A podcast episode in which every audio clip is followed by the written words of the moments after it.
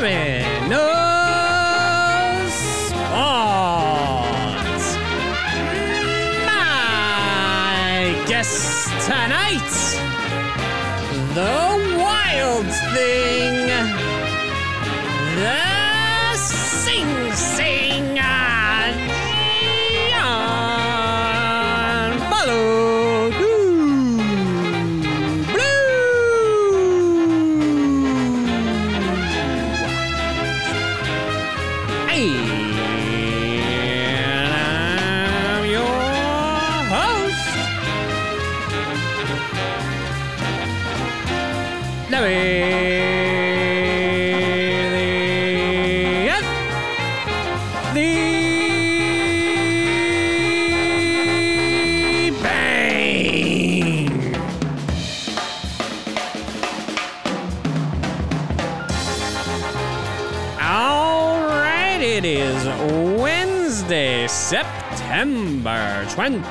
28th, 7:04 p.m.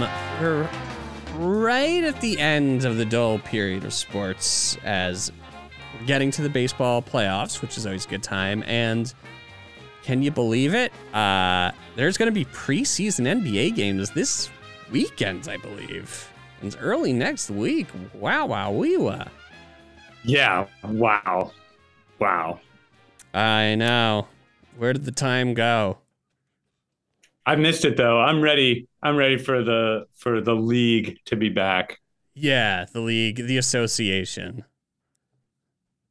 Or unless you're talking about the National Hockey League. That's fair. Okay, the association. I want the association back. Yeah, yeah. It's it's uh crazy times. Um yeah, why don't we talk briefly about the Celtics? Um probably I think they were the betting favorite at the beginning of the summer to win the whole thing. Close, if not. Yeah. If not, they were They were second. right there. Yeah. I uh, don't know what they are now, but I'm guessing it's not quite as favored given that their head coach is suspended for the season. Right. And another knee surgery or whatever for Williams. Oh yeah, yeah. I forgot about that. Yeah, so bad news in Beantown. I mean, I I love bad news for Beantown. I love I, I do in general, but this sucks. Like I was I was an Ime fan. Uh, Mhm. very disappointed they ended up on the Celtics. And and so yeah, this this whole thing though, I don't know what happened. No one knows what happened apart from, you know, the organization and the parties involved.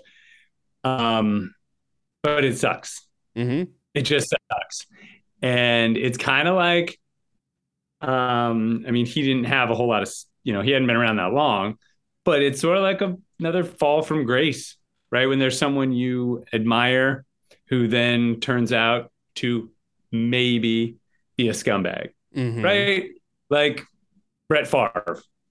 it's Yeah. uh it, i mean you look at it right now it's like all right this sucks for this sucks for Ime sucks for everybody i don't know what he did i can't judge him without all the all the facts but everything points to some stuff that is pretty shitty Yeah, yeah. Fall from grace. Slight, like Ted DiBiase Jr. who's in the news again. I mean, we, we knew he was re- connected to the whole Favre Mississippi welfare scam. Uh, but I think he's, I don't know. I saw his name in an article recently that he he said something about the former governor Bryant and that he was like picking and choosing charities based on like whether they supported him or supported Democrats. Um, so Ted DiBiase Jr. wanted to be the million dollar man and like his father before him, and then just had to resort to scheming, which his father should be proud of. I, I agree i agree like and he was right his dad was right like Yeah. everyone has a Everyone price Everyone has a price. I mean, Brett So- Favre. Brett Favre, though. yeah. Jesus Christ. I'm sorry, but man, what a and it's it's one thing to like hear about the allegations. It's another to see the actual text exchanges where the governor is Mhm. telling Favre, hey, uh, this money's like pretty closely watched. Like how we spend it, you know, it has to. It's supposed to go. And, and Favre's like, "Come on, let's make it happen." it's it's just, oh my god, there is, um, there's no gray area. Like Favre knew, like he kind of he's he's BS'd about this the speeches money, right? Mhm. That was one thing. The speeches money from that was COVID relief money and he gave it back and still owes the interest. But the money that went to Southern Miss and like all like the volleyball stadium while his daughter was playing volleyball and all this all this stuff there's just no there's no getting around it. Like he knew exactly what that was for. They have all the exchanges. Yeah. Yeah, I'm guessing like the way his brain was probably working during it, which is not a defense at all, is like I don't I don't think he even thought about the fact that it's supposed to be for welfare recipients and that he's stealing from people who need it.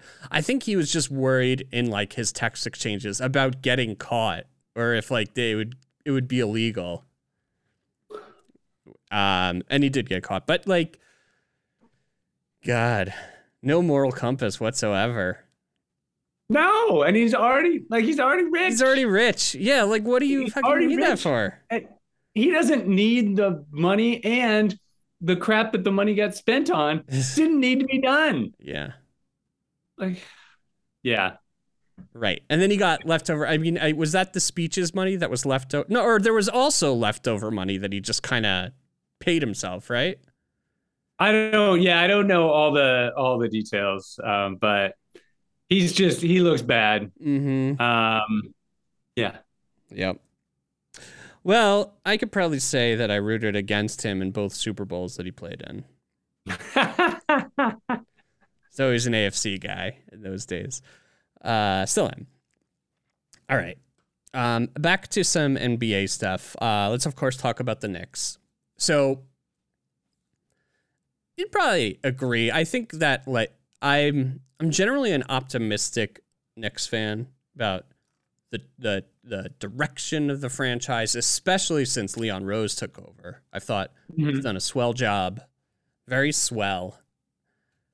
And uh, right now, I'm not feeling that good.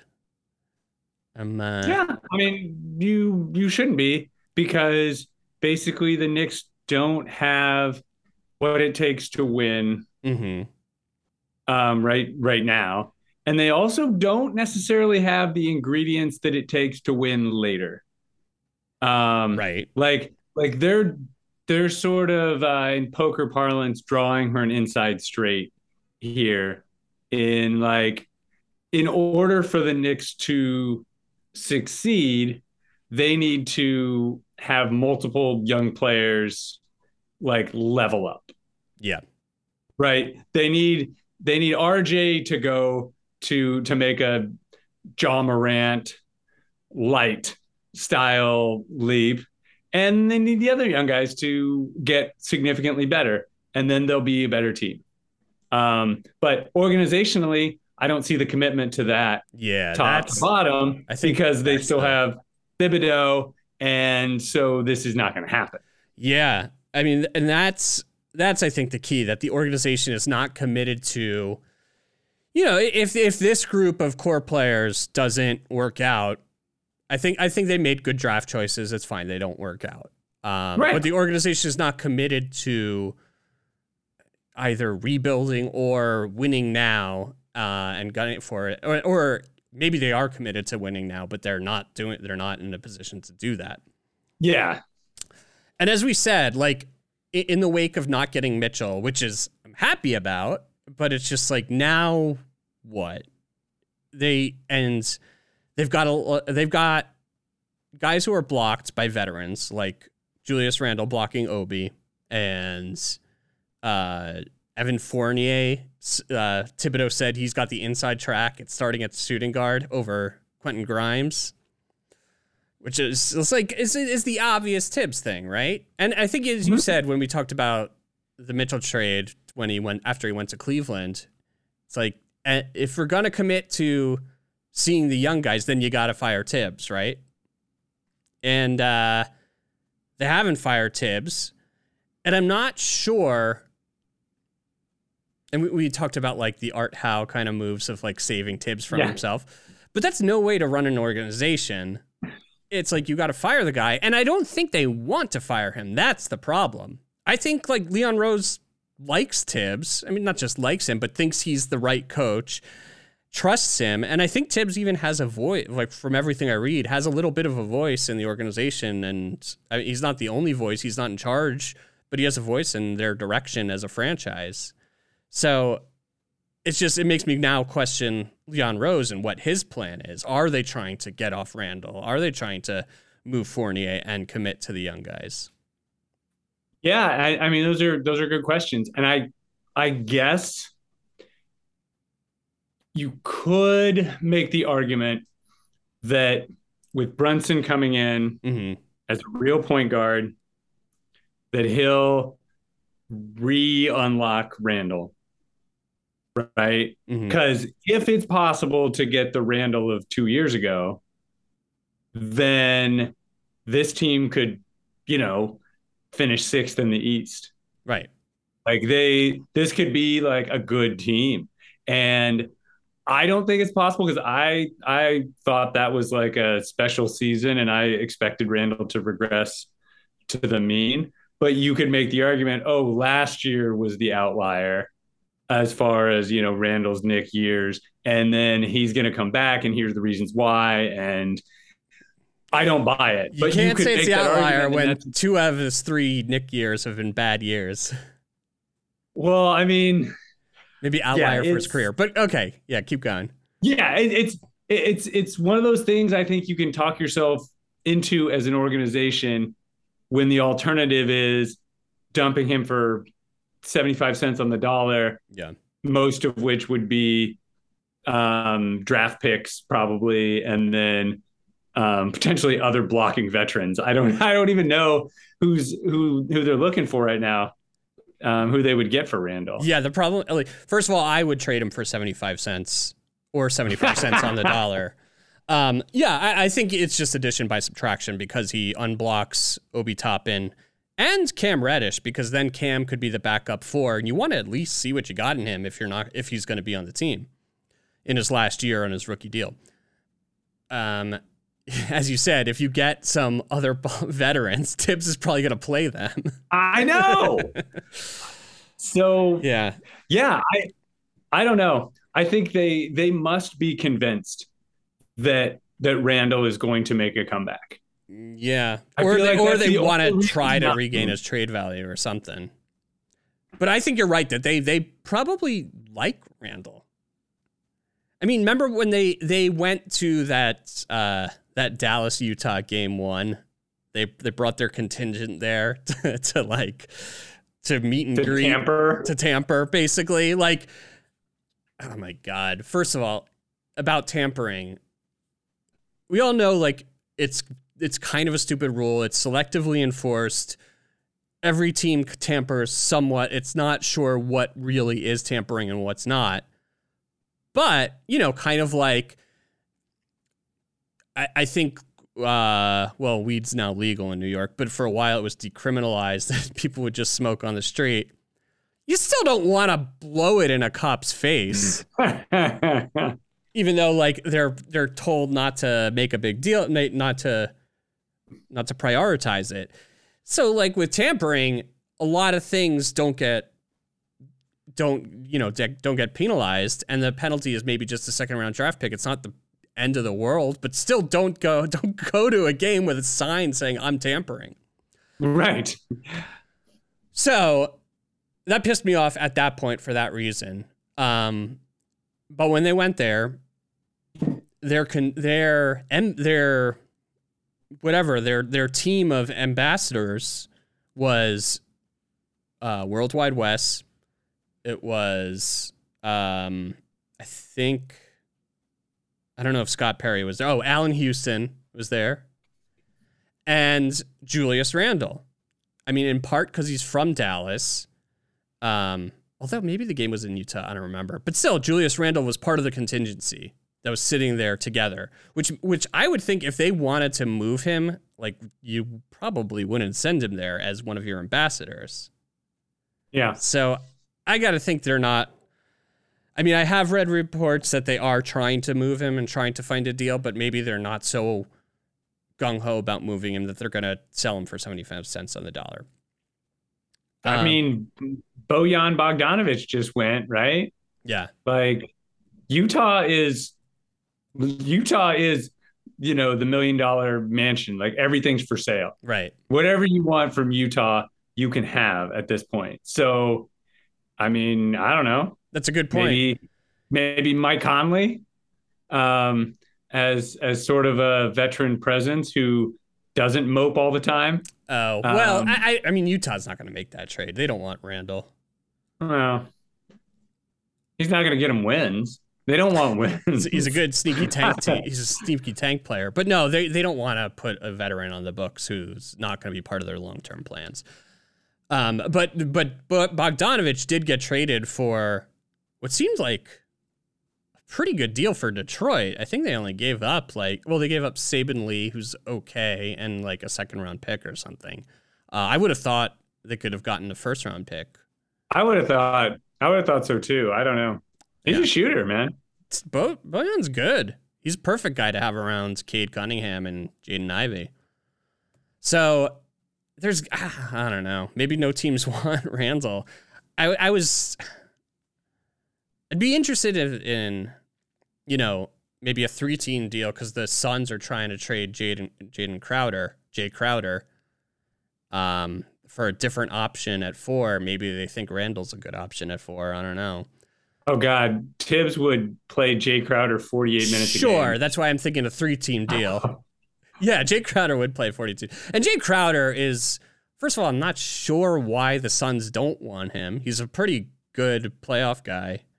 Mhm. And um, the type of team you're going to trade him to is the type of team like the Milwaukee Bucks or Miami or some team. Yeah, Miami. He's that guy. So it's like, I don't know. It's going to be hard to trade him to another contender. Um, all right. And what was I going to say about um, Tibbs?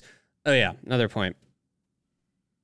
Um, front offices, if they don't have years of success under their belts, they don't, I don't think they get to hire a coach twice. That doesn't happen very much. They hire Oh. Tibbs. And I don't think they want to admit that they were wrong. Um, and I don't know if they'll get a chance to hire a second coach, which is understandable. That's- But then it's like, is is what what is Dolan? Who is he gonna? Is he is he gonna make a good decision of who to have lead the front office next? I don't think so. Um, so I don't know. I I would hope because this front office has done some good things. They've drafted pretty well, I think, and they have um, they've made some nice like contract type of trades where they've like used contract space to pick up second round picks and um, the trade they made uh, it was it was a little later, but it, it was uh right before this front office took over. But for um, getting trading away Marcus Morris, um, they they've I think they've they're finally a front office that evaluates talent well and evaluates what they're worth and like treats draft picks as important equity.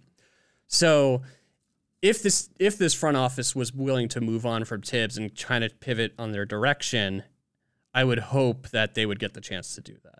And I'm not sure that it'll happen. That's fair. And I don't know who like who they would get. I know. Like, like I, um, so Yeah.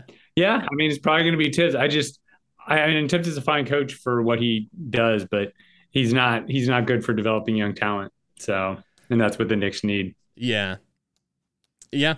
And um I think I think there's a chance this season's going to be really bad in terms of like I don't know about their record, but and if like cuz Tibbs is Tibbs is going to Tibbs, like you can't blame him. You you want him to do what he you don't want him to have feel like he has someone looking over his shoulder. So he should coach the Yeah. way he wants to coach.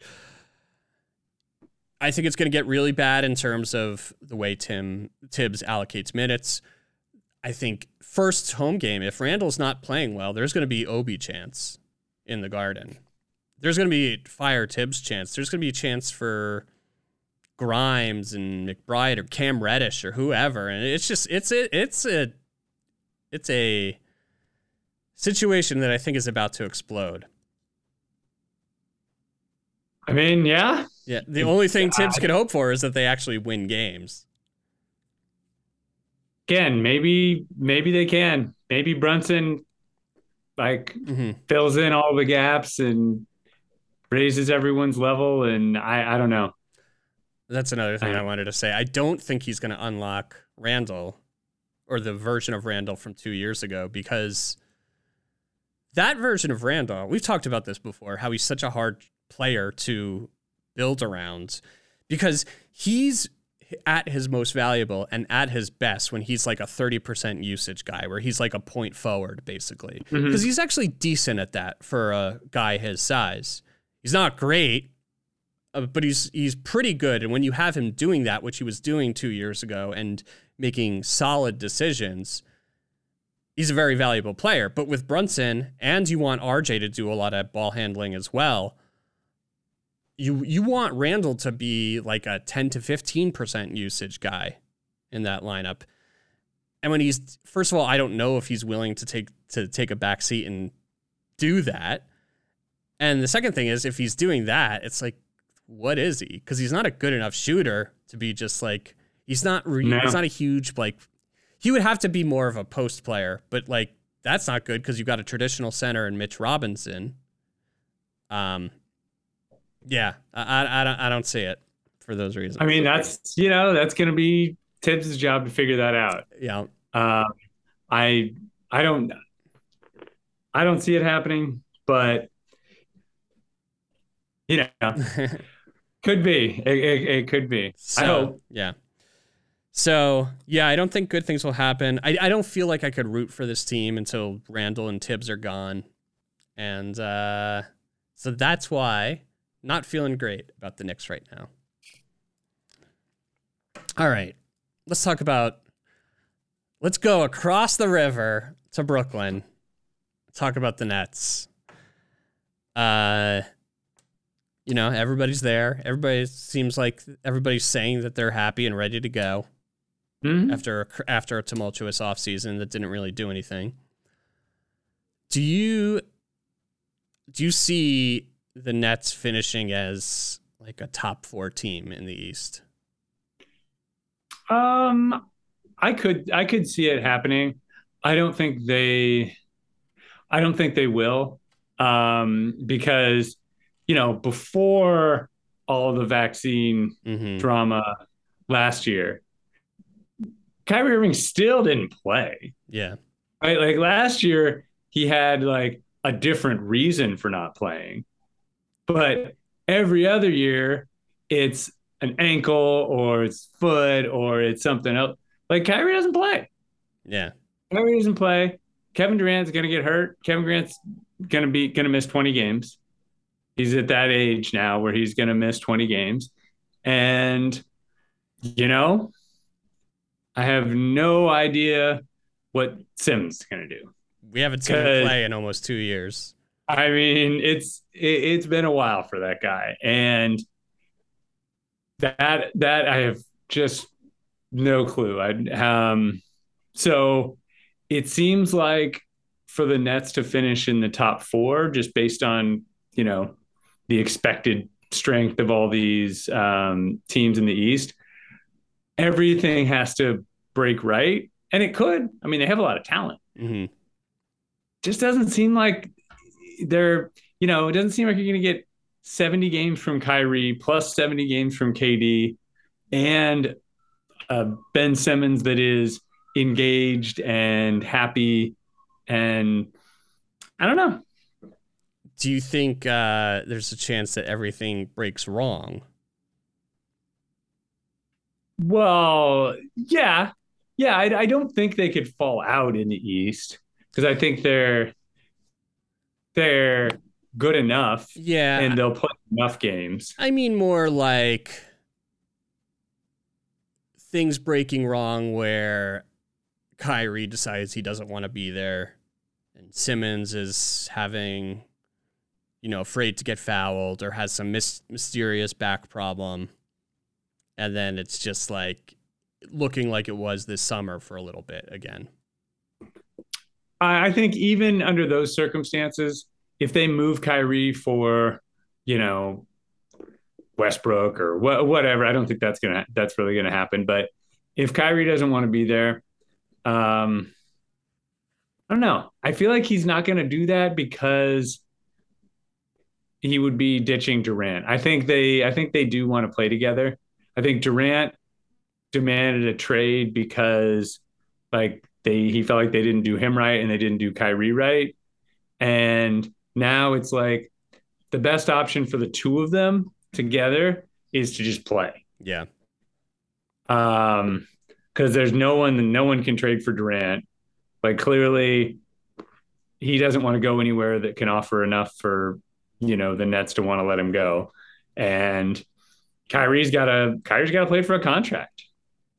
Yeah. I think so, they both realized think, that this summer that this is probably their best situation. Yeah. Yeah. And you gotta it's it sucks. It sucks to say, man, it's either me or those guys, and then they don't get fired, and you're like, okay, I guess neither one of us. yeah, when they call your bluff. and, eh, but once you eat that crow, you know, then you just gotta move on. Right? You just yeah. you just gotta go, okay, this is this is the best basketball situation. Um, and I think Kyrie will probably play himself if he can play. If he doesn't get hurt, I think he'll be playing hard, and I think he'll be playing because he's going to be playing for money, right? Mm. So then potentially he has the chance to go wherever he wants next year, and then they trade for Kevin Durant. I don't know. yeah, and DeAndre Jordan. And DeAndre Jordan. Uh, all right. Yeah, I, I think it's more likely that things work out for the Nets this year. Um, because of a lot of the reasons you said that Kyrie just kind of has to play. And if he's playing 65 games and KD's playing 65 games, I mean, that's good, a pretty good team right there. And then mm-hmm. see what we get from Simmons, who fits, I mean, if he's healthy, he fits in perfectly with them. And Curry. Curry supposedly yep. healthy again. Joe Harris um, is healthy, yeah. is back this year. Um, yeah, solid team. Okay. Um, I mentioned uh, in a text to you that uh, on the NBA t- on NBA t- today, that show with like Zach Lowe and Perkins and whoever else, uh, they they fielded a question of uh, if you could have any game worn jersey from any game, whose would it be? No price included, whatever and I heard him talk about this on his podcast, and I wasn't invited on the NBA today to weigh in. uh, but we'll do it here. Um, and it could be any sport. I I have three. Um, you could have one, two, three. How many? I got? got? I got I got three. Okay, let's do it. Uh, any if you could have any game worn jersey, um, from any time in history, from any player, what game would it be? What player would it be? Uh, who's number three on your list? So I wanted to have one in there um, for fun, mm-hmm. and um, so I'm going to take Josh Smith.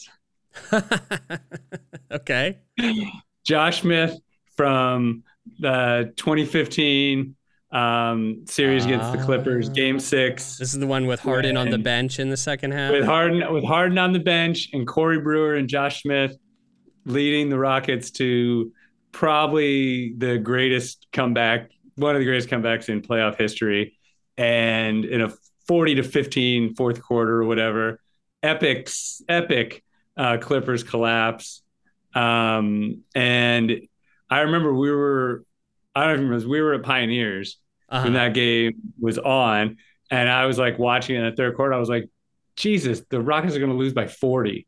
I was I was so like just so out on it, and then and then they put it together, and I was like, oh my god. So yeah, it was it was spectacular.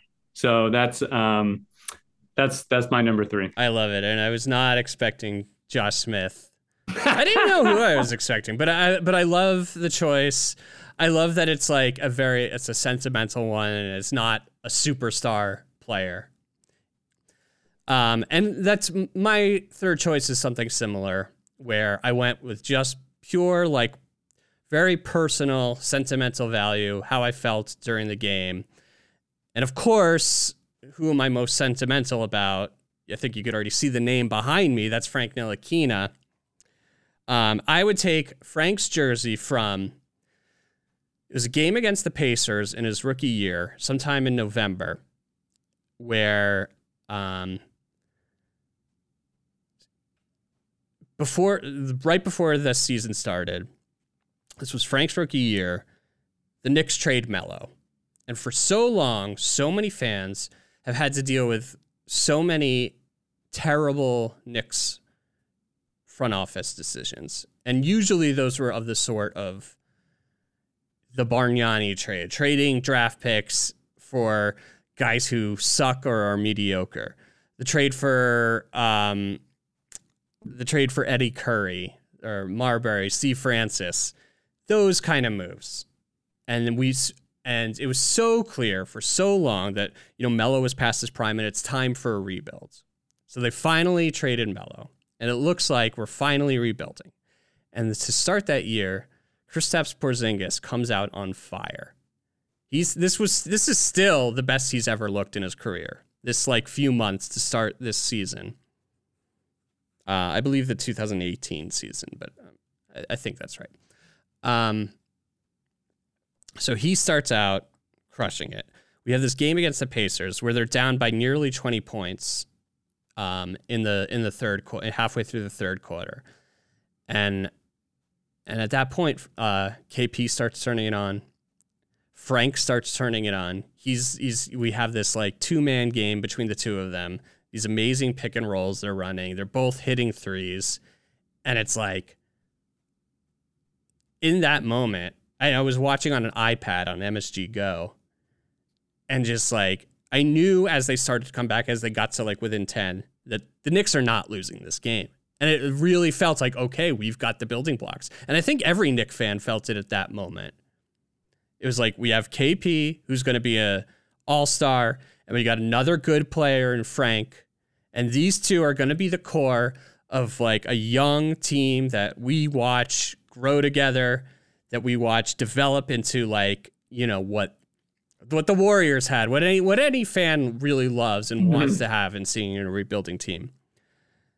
And on that night, night it felt like that that's the night I fell in love with Frank. Uh, we know it, it didn't work out with KP and the Knicks. Obviously, didn't work out with Frank and the Knicks. Uh, he's got a big year in Dallas coming. Prove it year. I think it, it's actually a career defining year for him. I think this is. I don't know if he's going to get more chances than this. Yeah, this could this could be. I bet he'll still bounce from it. He might not get real minutes. Yeah, if he can't put it together this year. Yeah. So yeah, so that's my number three. Um, I wish I'd written down like the actual date and the game, but Knicks against the Pacers, sometime in the fall, uh, Frank's rookie year. Nice. All right, who's your number two? Okay, so if you thought Josh Smith was my number two is a guy that no one listening to this podcast has ever heard of. Do you think I've heard of this uh, person? No, there's no chance. Okay. Um, uh, his name is Justin Ruchti. No, I have not heard of Justin Ruchti. Justin Ruchti, and he was he was the he was a hell of a ball player. He was he was uh he was the catcher on the 2003 um, World Series champion Rice Owls. Mm-hmm. Um, and the was he the battery mate for Mark Prior? No, he the, Mark Prior didn't go to Rice. What? Mark Prior didn't go to Rice. Wasn't Mark Prior one of Wayne Graham's like? He might have been, but it would have been before before Rice. Um, no, Roger Clemens was one of Wayne Graham's guys, like back in the day, before Rice. Yeah, wow. Prior didn't go to Rice. Wow, what what am I thinking? Okay, keep going. Talk about Justin so, Ruchti anyway, so we end up winning the winning the World Series that year, which was awesome. Um, the the championship series was against Stanford, and that I was up. I went up to it, had a great time. It was it was awesome. But to get to that championship series, the last game before that, so the semifinal or whatever you want to call it, was against our hated, hated blood rival, the University of Texas. Mm-hmm. And it was dead even ball game, late. And the guy on the mound was Huston Street, who went on to have okay. like a him I know. 10 draft pick, like long big league career as a, as a closer, best closer in college baseball that year. And um Ruchti was like Ruchti was a good hitter. He was he was solid, but not not great. Like really great defensive, great called a great game. And that was that was his thing. But he stayed in there, fought off, I think six um yeah, I think six sliders or something. And then the seventh one he knocked in his center field to um score the winning run. And I was at a bar um full of in Houston, full of Rice fans and the place just exploded. Mm-hmm. Like it was like people were like it was their drinks flying, like everyone's jumping, screaming, hugging, kissing. It was nuts. And it was absolute bedlam. And it was just it was great. It was like even like so I was at a bar watching that game and that was almost a crazier, more fun experience than actually being there for the next series, the one to actually win the title. Like it was great to be there when they won and awesome, but that moment was just Mhm. all all time. That's So awesome. yeah, Justin Ruchti. Yep. Never heard of him. I can't believe I thought Mark Prior went to Rice, and I just looked it up. I was totally wrong. And um, I always thought because I knew he had like arm problems, I thought he was one of Wayne Okay, no, that was that was definitely synonymous with Wayne Graham. Wayne Graham did Right. have a lot of pictures. He was the Dusty Baker. he was Dusty Baker's.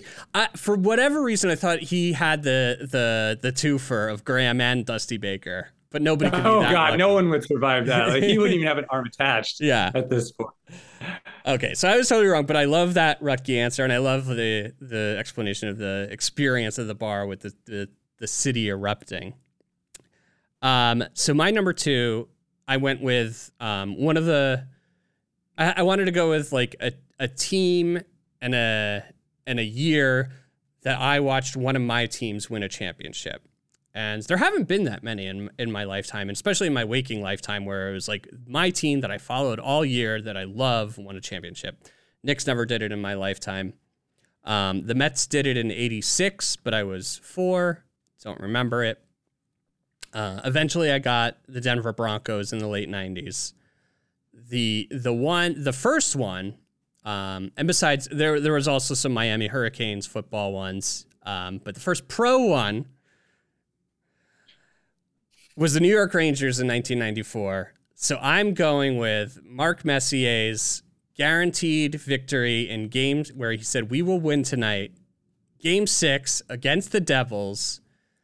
They were down 3 2, down 3 2 in the series, down 2 nothing in the game.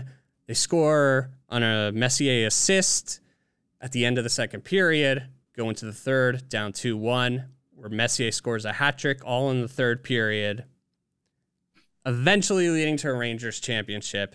One of the greatest years of sports, 94, where the Knicks were also in the finals. The Rangers actually got it done, so I'm going with Mark Messier, game six, 94, Eastern Conference Finals. That was, I think, the biggest hockey has ever been. At least it felt that way in the New York area. But I think it was true nationally too around that time. And man, the city was in love with the Rangers. Yeah, no, I get it. I I get it. That was that was awesome. That was awesome, and yeah, that that it's hard because you don't you just don't get unless you grow up in Boston, whatever. You just don't get that many pro championships. Most people don't. So Yep. Yeah. good one. Really good.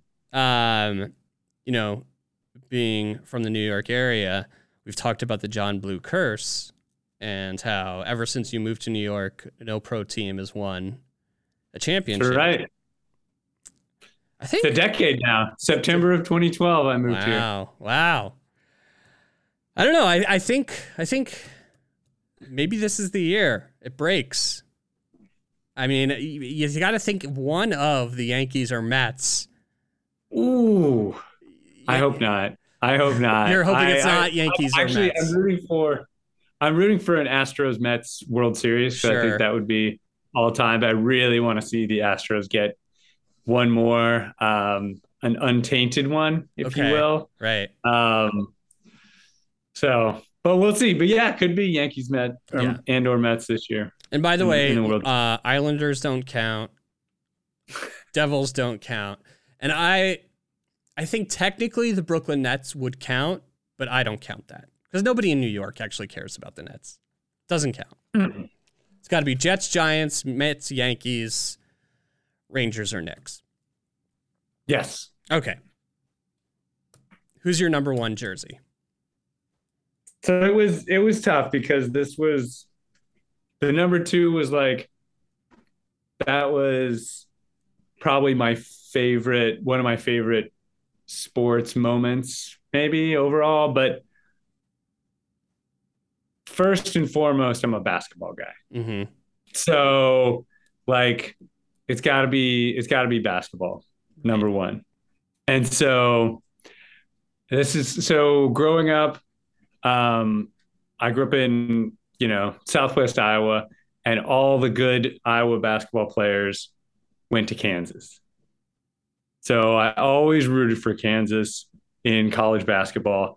And I mean they won in like 88 but I was young. And really Mhm. wasn't really following or whatever. But then like year after year disappointment in the the tournament until 2008 and those like immortal words Chalmers for the tie right. I don't even- I don't um if if you ever watched this this was this was Kansas Memphis in the finals and Derrick Rose Uh-huh. clanged a couple free throws and Kansas had like one shot at the end and Chalmers took it from the top of the key and just nailed it. Um, a three pointer to send the game to overtime and then the then Kansas went. If you ever just watch it it is just like it's magic and I was so where I was at this point I was in Lima Peru waiting for a, a flight home um, with a, a friend of mine, and I was at this bar next to the airport where no one spoke any English Mhm. and no one had a rooting interest. But I was able to figure get the you know explain to the guy how to find the game, and so then all the like people who worked at the bar because I was so into it, they were like into it and rooting for Kansas, and we were just Kansas was so far down, like 10 points down with two minutes to go or something ridiculous.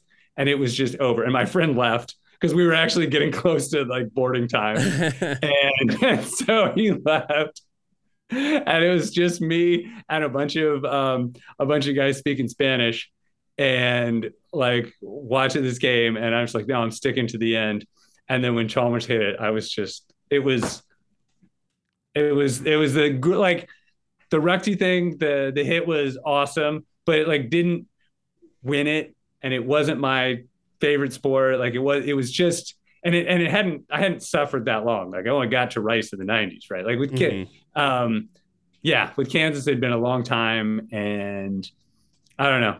It was, it was, it was huge. So that was, that's what I picked as my favorite. A Chalmers, the Chalmers game worn jersey. Mhm. Um, he went on to be pretty big in the NBA. Won Won- won two led the Heat to a couple titles, but yeah, led them. um, led them I mean, he was the point guard. Yeah. He was the the engine of the offense. he was the guy in charge. Um, but yeah, that was that's like one of my favorite sports moments of all time. I'm. I mean, first of all, there there's maybe nothing like a a NCAA tournament NCAA tournament buzzer beater. That's just like those are just magic moments, like like Jalen Suggs, even or and plenty of others. Christian Laettner, of course. Um, I'm I'm hoping I'm hoping there's like a small um neighborhood in Lima, Peru, where everybody is just a Kansas fan, and like nobody knows why, but we know why. It must have been so Yeah. funny for them too. And it's like can't and I mean, I'm sure that they were they were into it, which is great. And like Kansas is always like the the like example of the like middle of nowhere state in America. Right. So it must have been funny for them. And there was like, honestly, it was a tiny bar, and there were like no other customers. It was Uh-huh. just me and the the workers uh-huh. who were um, so the bartenders and like the you know the um, barbacks or whatever, and there was you go back and it's a Jayhawks bar now. I probably yeah probably All right. So so my number one um I don't remember watching it live because I was 4 years old at the time. But I may might have watched it live with my dad. I don't know. Um but it then I soon when I became like a awake sports member, I was like, you know, would watch this over and over again. I alluded earlier about the championships. First was the Rangers. The second sports team I ever liked was well, the first sports team I ever liked was the Mets. The second, because of the blue and orange, I decided my football team would be the Denver Broncos.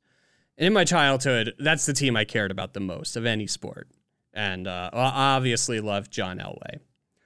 So I'm going with the drive in 1980, the 1986 season against the Cleveland Browns, the AFC Championship game. Iconic, iconic game, iconic performance from Elway, um, who of course went on to lose that Super Bowl to the Giants, but you know. He was at first, you know, notorious for always losing Super Bowls, but then eventually got his two.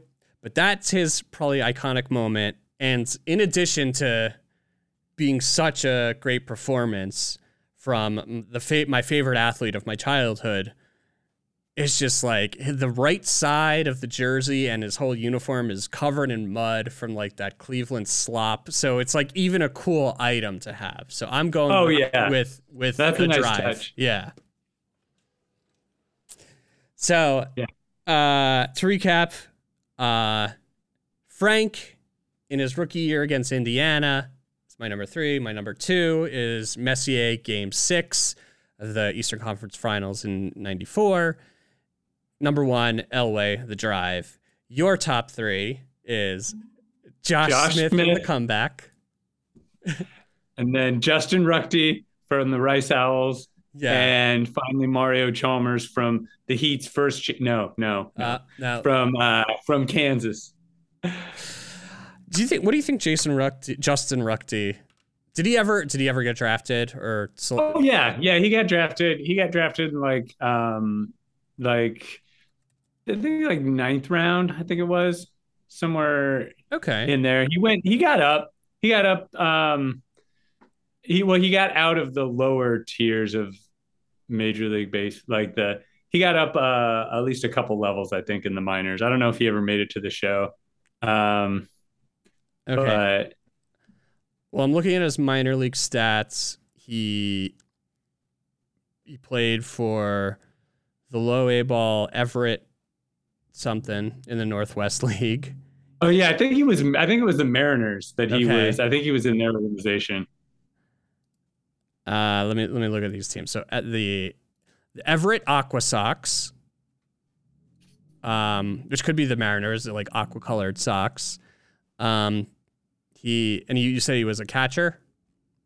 Yeah, Okay, so um, this is only in 21 games, probably the year he was drafted, 647 OPS.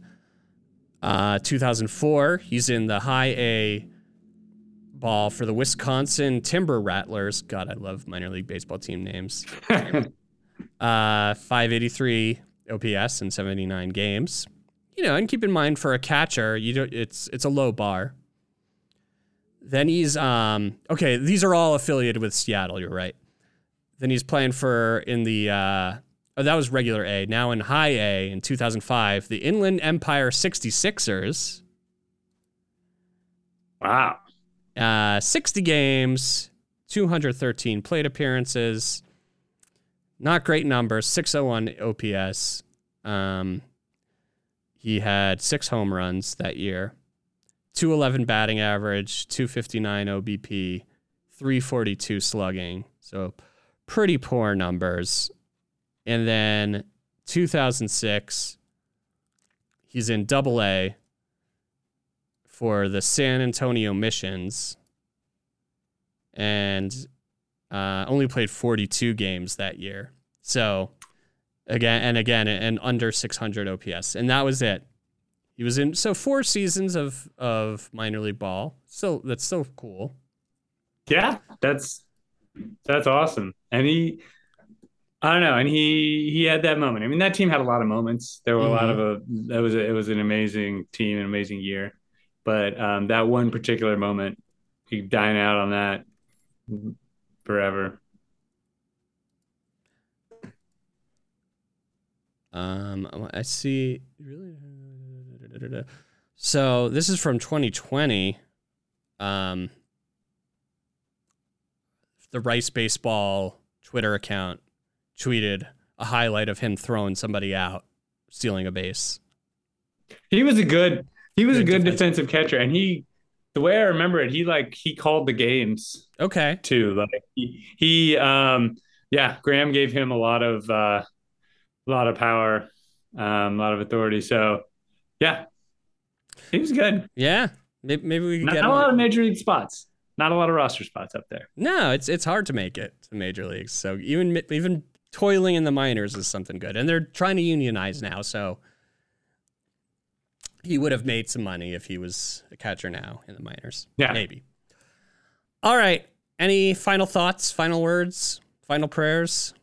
Uh, no, no. I think um, it's good. I'm just I'm I'm fired up about mm-hmm. the, the the season coming um, to the point where I might even spring for league pass. Wow. I know. You gotta you gotta see some Jalen Smith. Yeah, I see. Yeah, exactly. Jabari Smith, um, right? J- Jabari Jabari Smith. Um, Jalen and and yeah, yeah. So yeah, that's it. That's it. Just fired up. Fired up, ready to go. You could, of course, follow me at Larry the Athlete on all social media, and you could subscribe to Larry Knows Sports wherever you get your podcast. May all your dreams be hoop dreams, and may the rest of your days be days of thunder.